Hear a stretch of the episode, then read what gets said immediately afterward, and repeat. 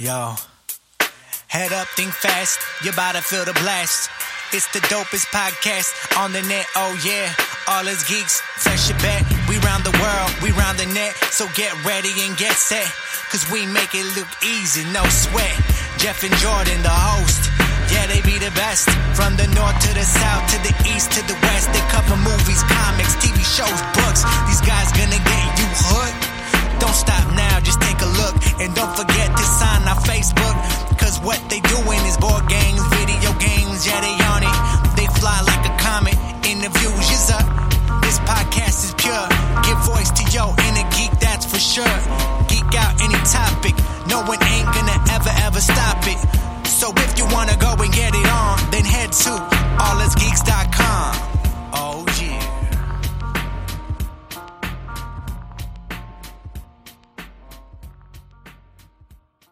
All right, tonight uh, we are interviewing uh, Andrew Parks from NECA WizKids, and we will be discussing D and D Attack Wing. Uh, I'll be talking to him and picking his brain about Quixotic Games, his game company, his work with NECA WizKids, and some of the projects he's worked on worked on uh, on top of D and D Attack Wing, and what's coming down the pike for for D and D Attack Wing. So sit back. Uh, hope you enjoy the listen.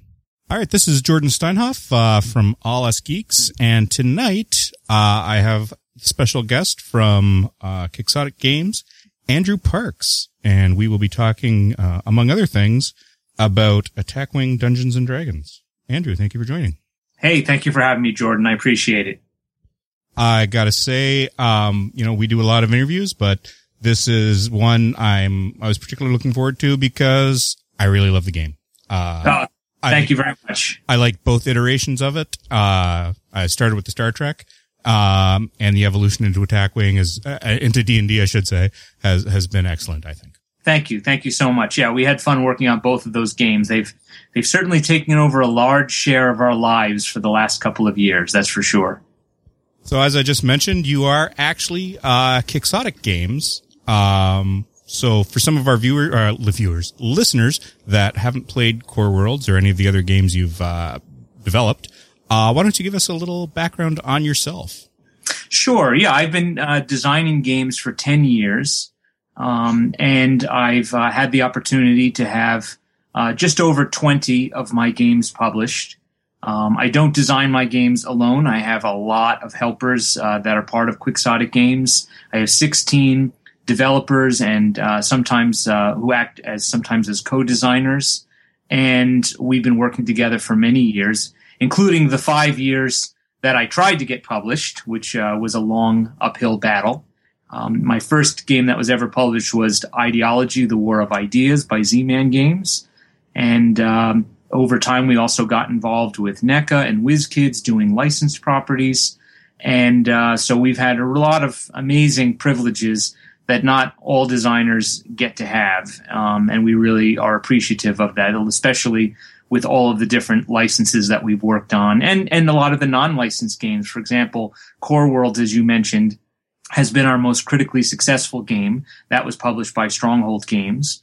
Um, so we've really uh, been blessed with a lot of great opportunities as game developers.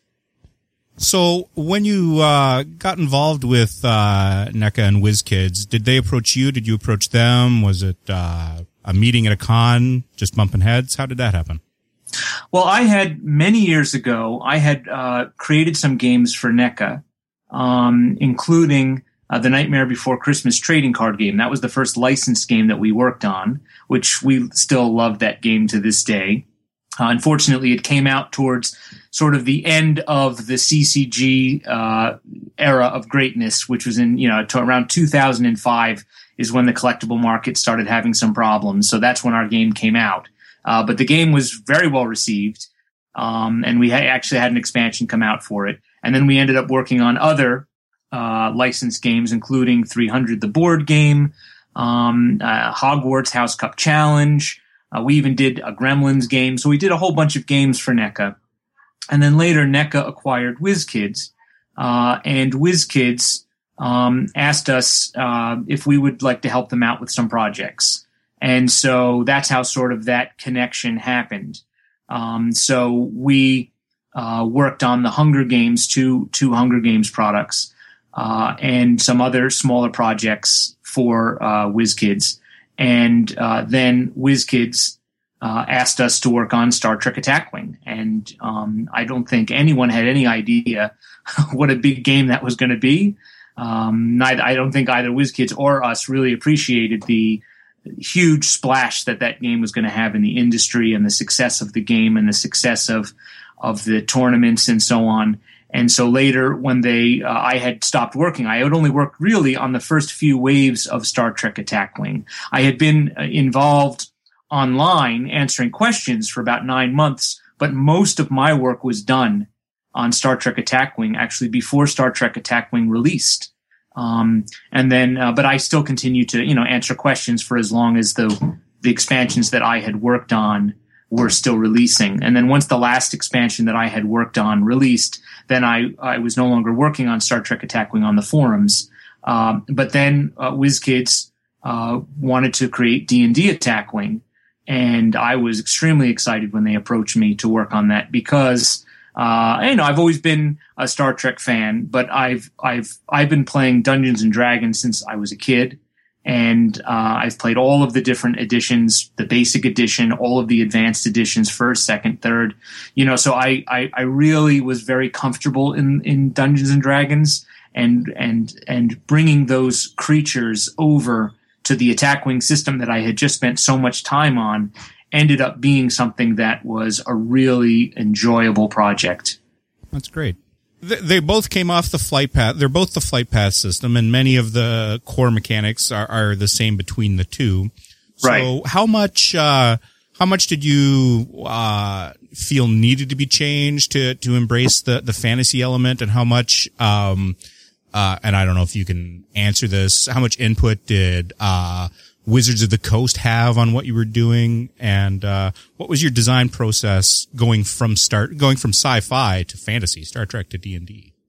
Well, we knew right away that the number one thing that we had to work on was uh, creating mechanics for ground versus air, um, and WizKids uh, was was involved, you know, in the design process as we talked to them. We didn't uh, have that direct connection in the beginning with Wizards of the Coast, but when we were working in the beginning on the mechanics of the game, um, WizKids was very interested in developments, and in fact, um, it was WizKids who requested that we create a system for troops. That we have a system where we had troops that were separate uh, figures on separate bases and yet would move and attack together. That was actually their idea.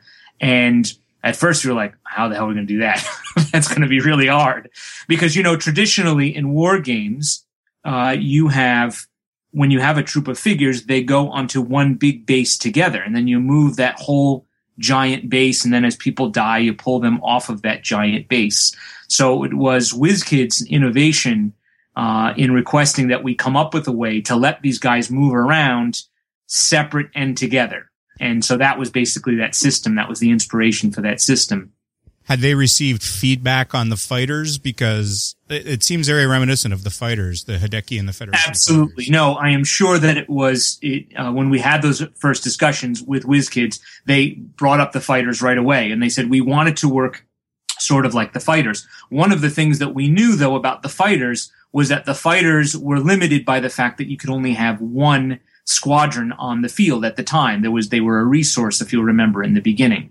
And the fact that they had to be attacked so many different times, uh, meant that if you had those in multiples in a game like Star Trek with no area attacks, you know, it would be broken because it would be nearly impossible to kill them. And so we were really worried about that, that we would have a bunch of these troops on the table and be very difficult to kill. Um, so be- that's one of the reasons why we came up with the morale check because although area attacks could kill more than one soldier, it occurred to us that you could get into a situation in the game where the other person does not have an area attack. Maybe their character with the area attack has died and now they're fighting against five soldiers.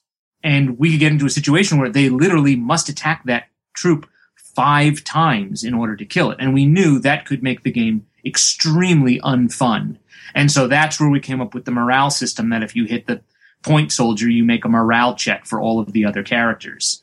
Um, and many people have found because of the prevalence of area attacks in the early metagame of D&D Attack Wing that, that troops are a real challenge to play. Some people have done well with them, but others have found them very challenging. And we definitely are going to be uh, helping the troops out throughout 2015 and putting out some cool new upgrades that beef them up a little bit as time goes on.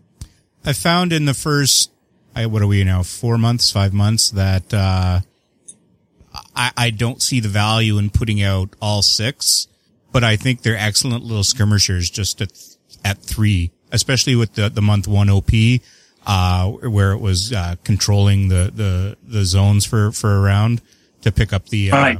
uh, so yeah, for all six for me, I don't think I like them right now, but for little skirmishers, just to get around and maybe take pot shots at somebody, I think they're, they're really great for that. Yeah. And I think one of the big challenges of them is, uh, that they could get pounded very quickly. Um, and you're not getting the opportunity to use all of the attributes of the character that you paid for. So that's one of the things, um, that will be coming out later in 2015. There are some special upgrades and, uh, both monster and heroic upgrade, uh, that, um, that will allow you to, uh, let's just say recapture the glory of when the troop had all of its soldiers in it later in the game. So, yeah. So, and, and it would be dependent upon how many you started with. So therefore, if you started with six, you'll have this great moment happen later in the match. So, um, so that's one of the, one of several cards that we're designing for later in 2015 that will, uh, take troops and, uh, make them more viable in a variety of uh, meta settings. Cool. I notice right now that there's not a lot of healing in the game. Um, is that uh, something that uh, we can look forward to? Is that part of what you're talking about to kind of restore troops, or is that a different concept? Um, no, definitely not restoring the troops. Uh, and regarding healing, there will certainly be more. You know, we we we start we you know the early part of D and D Attack Wing uh, when when we actually were first play testing it um, the game was actually too defensive. Like it was, it, what was happening was people were flying around unable to kill each other. Mm-hmm. And so we aired on the side of offense for the early release of D&D Attack Wing. So if this, if, if people go all in offense in the starter set and in wave one, then the game will go very quickly. And we would rather have the game go quickly than have the game overstay its welcome. But once you move past wave one and start getting into the other waves, there's more and more opportunities for defense. For example, you know, Starpiel, the angel, has, has an innate healing ability. There'll be more healing type spells. There's a regeneration spell, for example, that will be coming out. Um, so there will be not only ways to restore health to your units, uh, not specifically the troops, but to your other units. Um, but there will also be other ways to set yourselves up for defense uh, so that you can survive several hits. Maybe not the entire game, but particularly to defend yourself from an alpha strike. You know, that was always a big deal with Star Trek. I'm sure you remember this with Star Trek. Yes. You have the alpha strike. You come in, everybody's just going to focus on one person. So therefore, um, that worried us as we worked on this game and therefore, as time moves on, you're going to see more anti alpha strike cards, cards that won't protect you the entire game, but will be handy. We already have some of those cards, right? Like scatter for the troops and disperse for the Aarakocra troop. That's a great example of what I'm talking about. A one shot anti alpha strike card. Um, so that if you're willing to spend the slot and the points, then you'll be able to keep yourself from being demolished early on because you know with a lot of the with all three of the flight path games there is this issue of when you first come on top of each other it's very difficult to avoid getting attacked in the very beginning of a match mm-hmm. After that first what they call joust after that first joust then everything changes. Once you've all slammed into each other then people start moving around and they're doing wing overs or landing or and then it's a lot harder to keep everybody in your sights. So therefore, we have found it important to introduce these anti-alpha strike cards so that you have the opportunity to play a particular creature, even though it may be very difficult to avoid getting attacked um, during the initial rush at the first couple rounds of the game. Now you mentioned wanting to uh, uh, not have Alpha Strike be as prevalent in, in the D and D setting, and I and I personally appreciate that. But what other uh, aspects of the Star Trek game did you look at, or or take feedback from the community or or event runners? And say this is something that a we definitely want to include, uh, or b we definitely want to avoid this. Well, you know, there there are definitely several things that we made important changes on based upon feedback from Star Trek. I think the most obvious is the formula that we use for determining the uh, Legion points for each of the creatures. So anyway, uh, with Star Trek Attack Wing, there was a formula, as you know, that was very simple. And for D and D Attack Wing, um, we came up with a much more complex system. The Star Trek Attack Wing formula um, worked fine, uh, despite its simplicity in the earlier waves. But as we came up with more powerful, uh, behemoth type dreadnought, uh, ships, that formula was not as successful. Um, so therefore, based upon feedback from the community, we came up with uh, a much more advanced formula system. You know, one of the things that we did in Star Trek, and the reason why the formula worked and I actually haven't talked about this very much. So here you go. This is a little bit exclusive to your show. Woo-hoo. Is that a pure formula is not going to work for these games anyway. You still have to measure the gestalt of the unit. So with Star Trek Attack Wing, if we had a ship that seemed particularly powerful for its cost, we would weaken that ship in other ways. We would limit its attack arc. We would limit its maneuverability. We would give it more red maneuvers. So this is a way that we were able to uh, take that formula system for Star Trek Attack Wing and we were able to make those adjustments so that the ships still felt balanced against each other.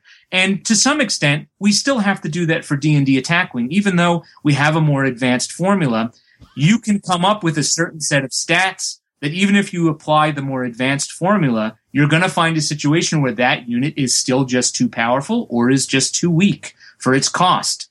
And we've had to do that a couple of times because a certain combination of abilities are, are worth far more than the individual stat. So you can't rely on a pure formula for coming up. We try when we can, and there's certainly plenty of units that clocked in right at their numeric formula, but there are definitely others that we added what we would call surcharges. Well, we're going to surcharge that guy because that maneuverability with that agility makes it very difficult to kill that creature. So therefore, we're going to charge that person a few more points. Or we would take away points if a particular creature may have had a certain weakness that was only seen in combination, say, with its maneuverability and one of its, maybe its health or something like that. So we would make it a little bit cheaper. Um, so that's an interesting thing about the formula for Star Trek that I've never really spoken about is the fact that although we had a simplistic formula, we definitely uh, we definitely would make adjustments elsewhere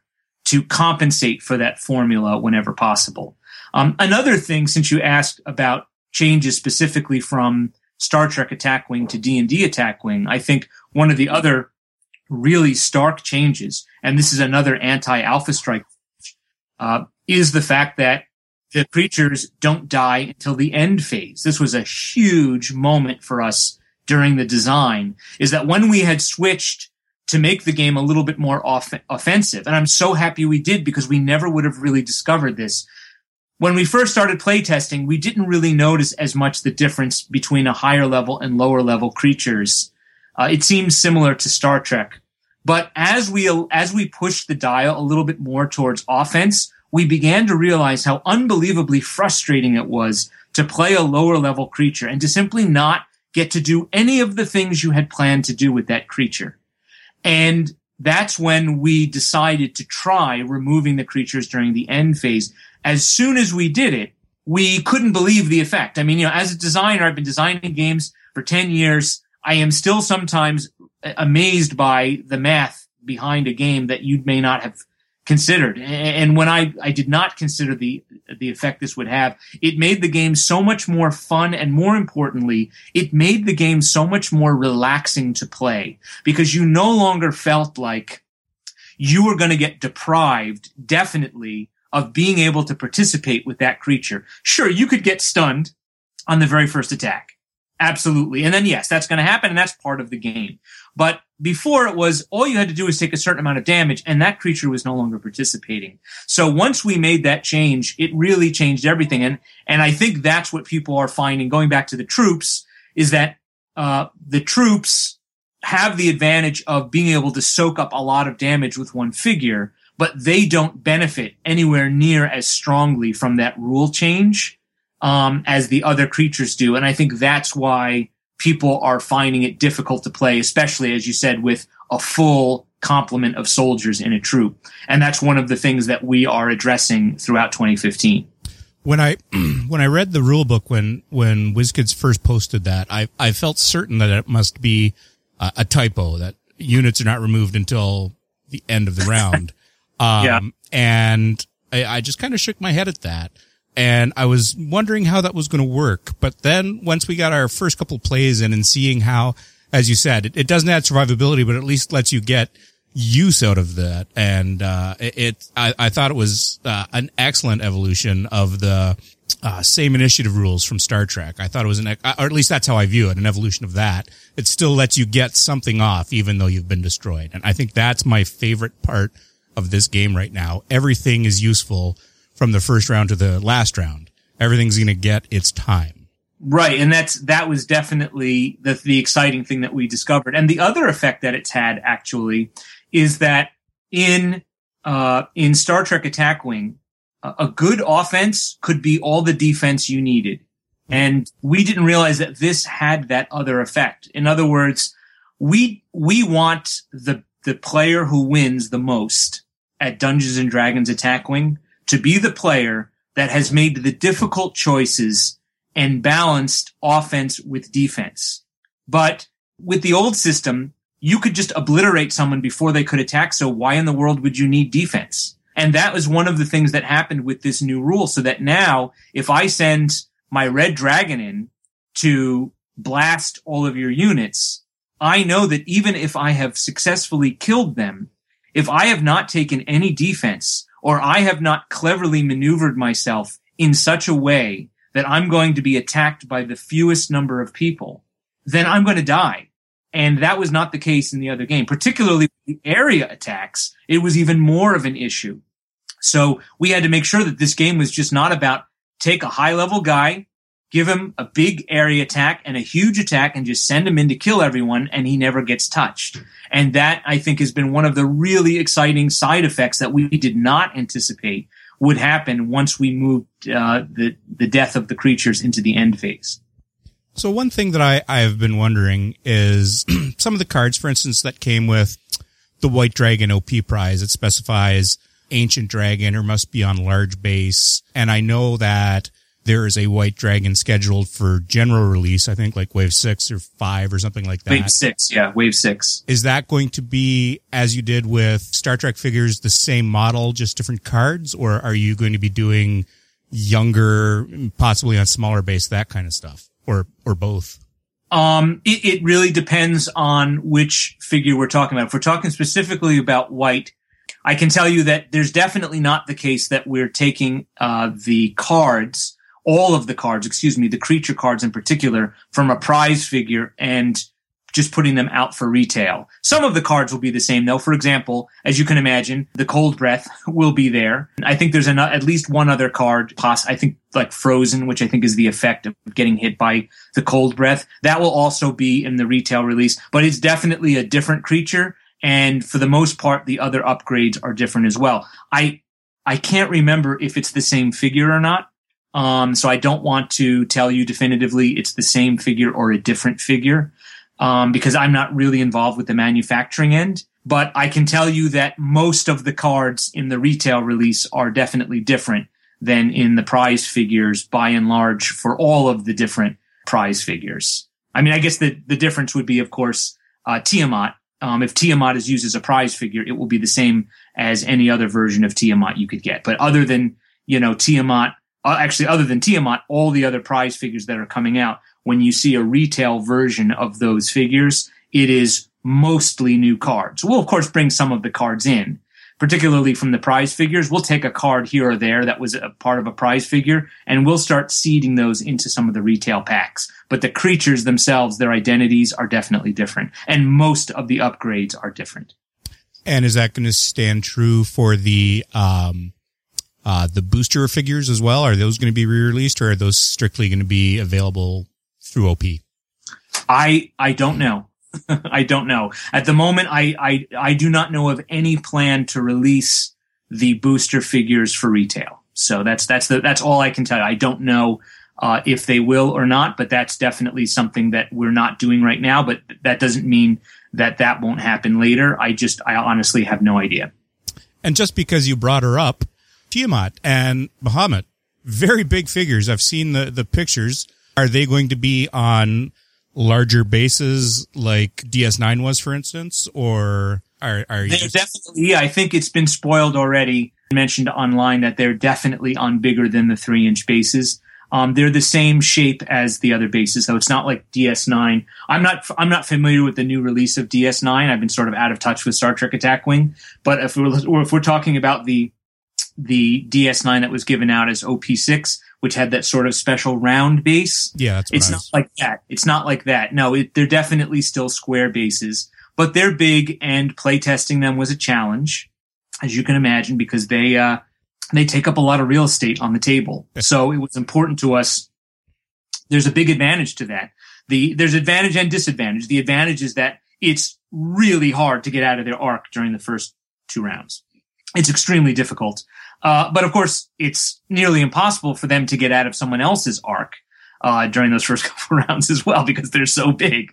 They're giant targets. But because of the, I think the advantage of a big base outweighs the disadvantage of a big base uh, because they still, I've still seen uh, Tiamat and Bahamut slip slip past players who have misjudged where they were going to go. So the cost for those creatures in Legion points is very high. I can't tell you what the number is, but I can tell you it is there extremely high. it's it's not so high that they can't be used in 120 point tournament, but I think I mentioned in another interview that you could definitely fill out Tiamat uh, or Bahamut up to 120 points with their upgrades. Nice.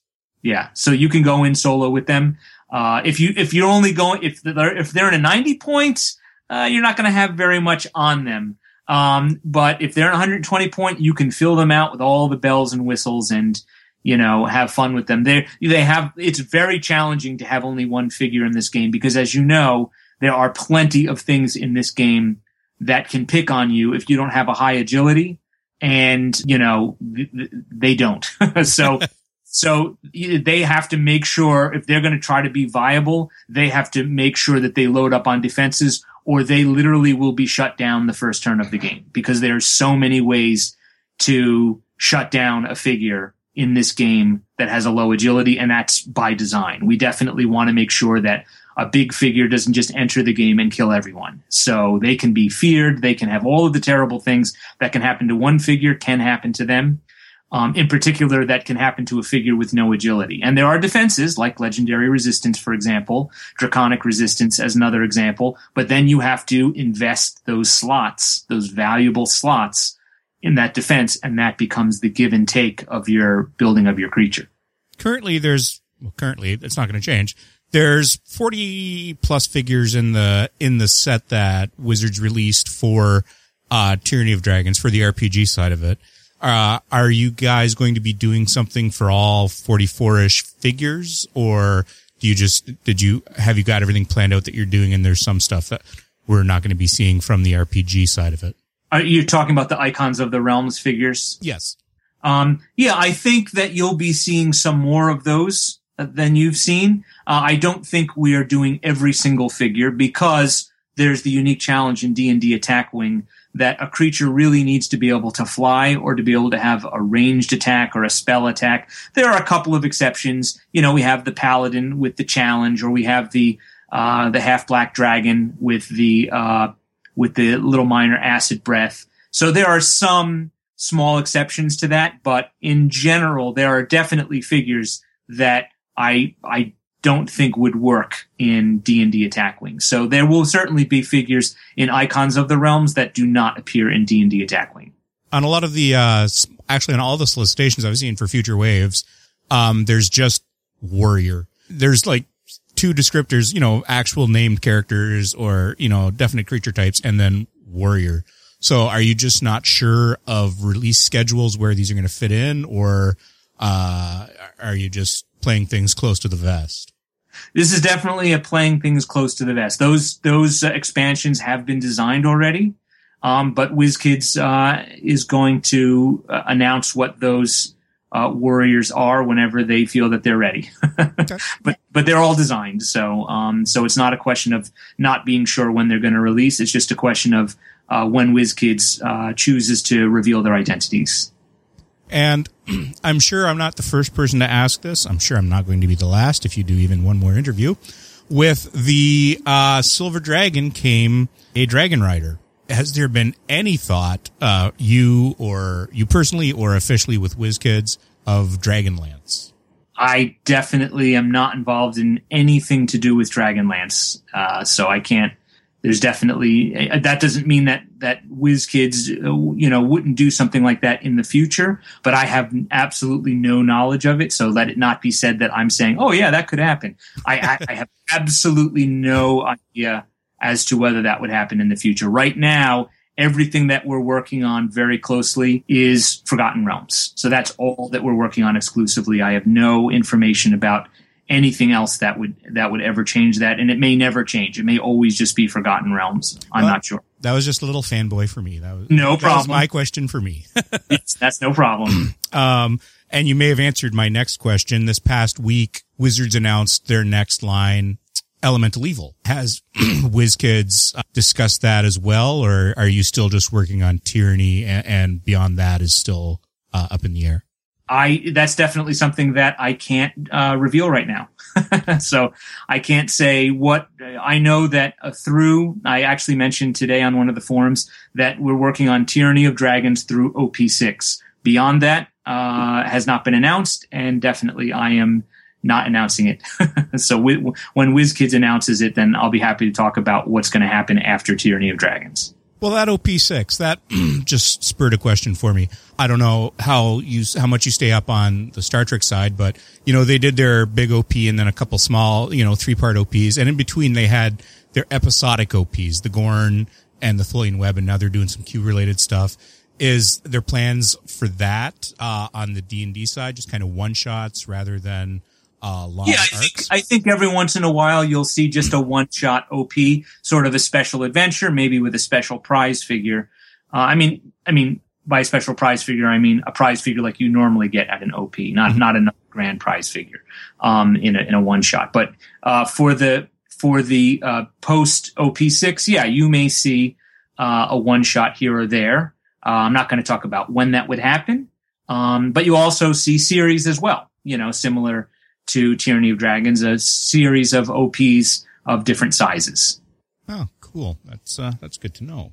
Um, and then the question that uh, may may cause you to scream, or or or or maybe you're just not involved at all, is the rules forums that WizKids has started. I see a lot of vitriol online, more on the Star Trek side than the D and D side. But are you involved in the rules team uh, and their rulings? Do you post online?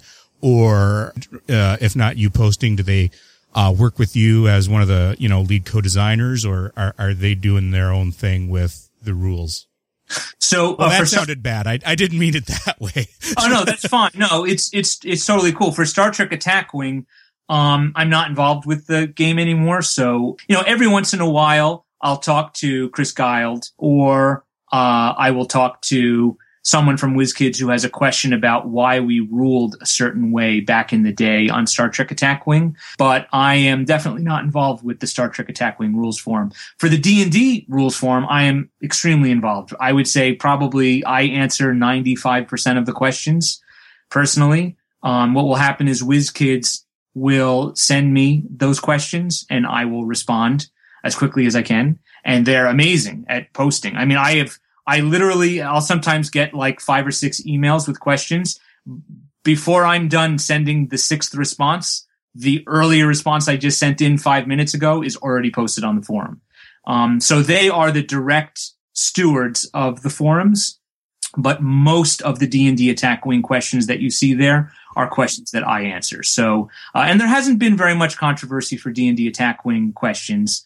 Um, a couple times people have asked us to explain why we ruled a particular way or whatever. But yeah, it's been pretty uh, calm actually. It's been pretty nice uh, for D and D Attack Wing. Things uh, people seem to be happy with the rulings that we've made so far, and most of the rulings that I, I would say at least sixty percent of the rulings that are coming in uh, are stuff that could be answered right in the rule book, and that makes sense because the game is new.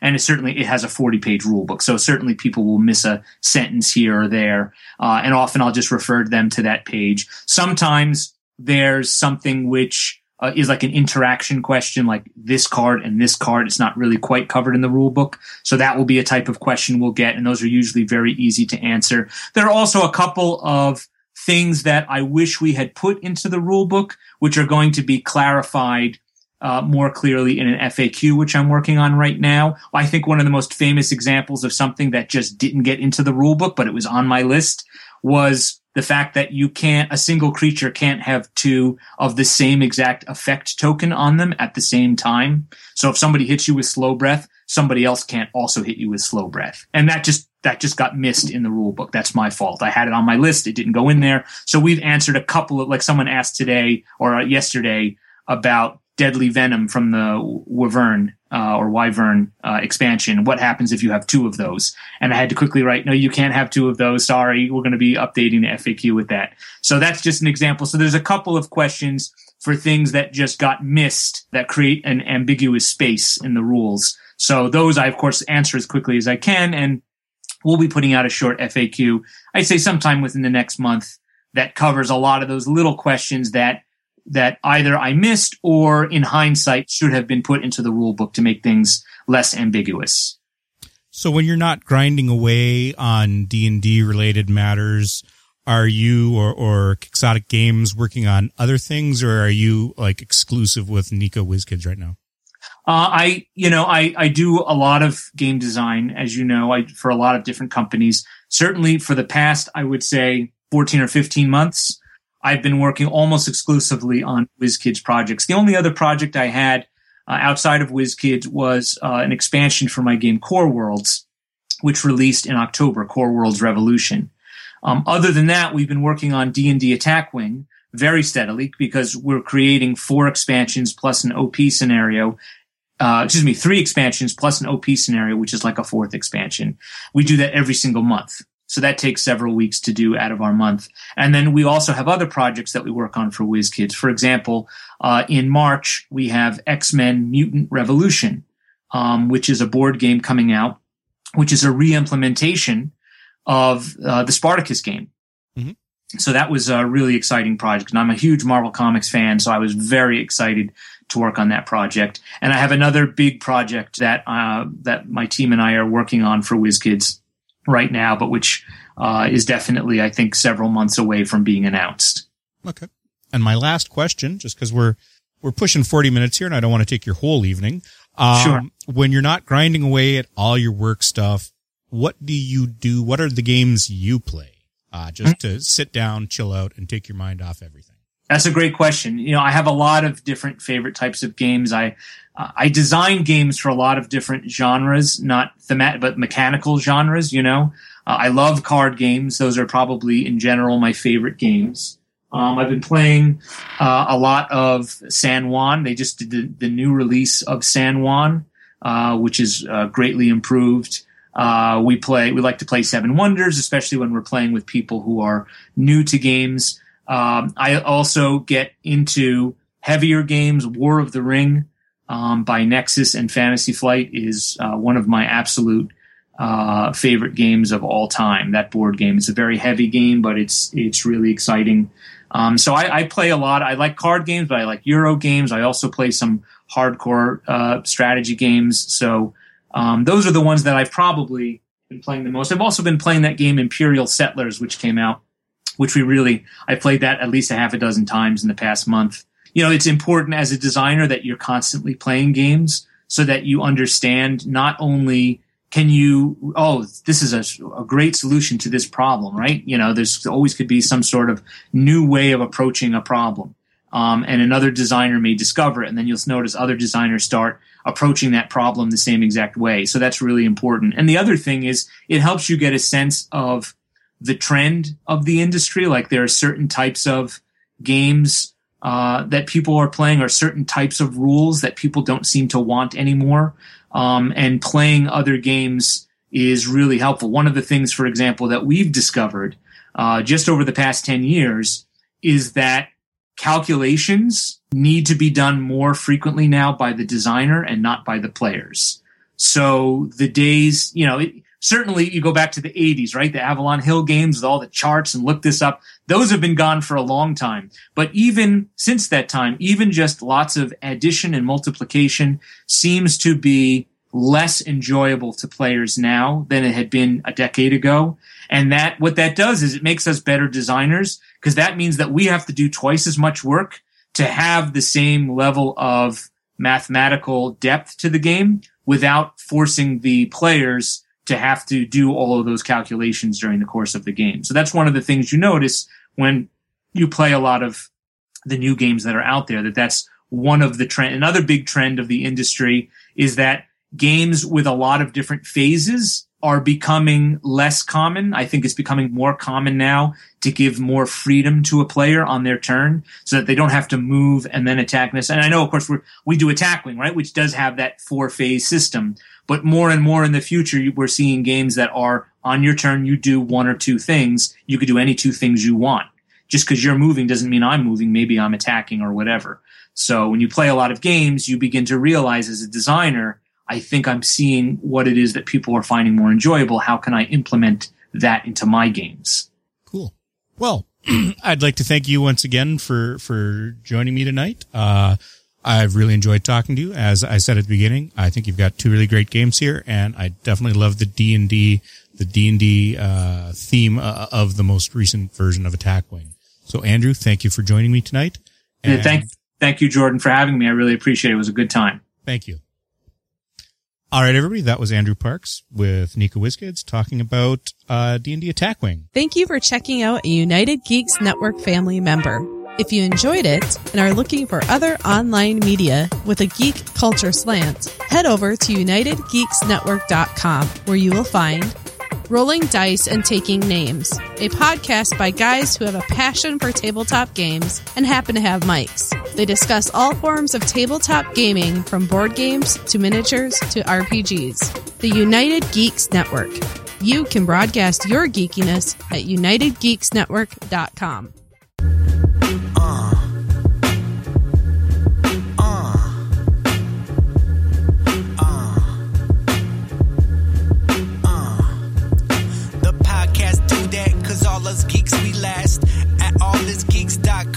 That's where we unleash the bomb. Jeff and Jordan from coast to coast, best of the best, the number one host. So put up your cups and toast, cause here the end we approach. But come back for more raps, more fun, more laughs, more this, more that.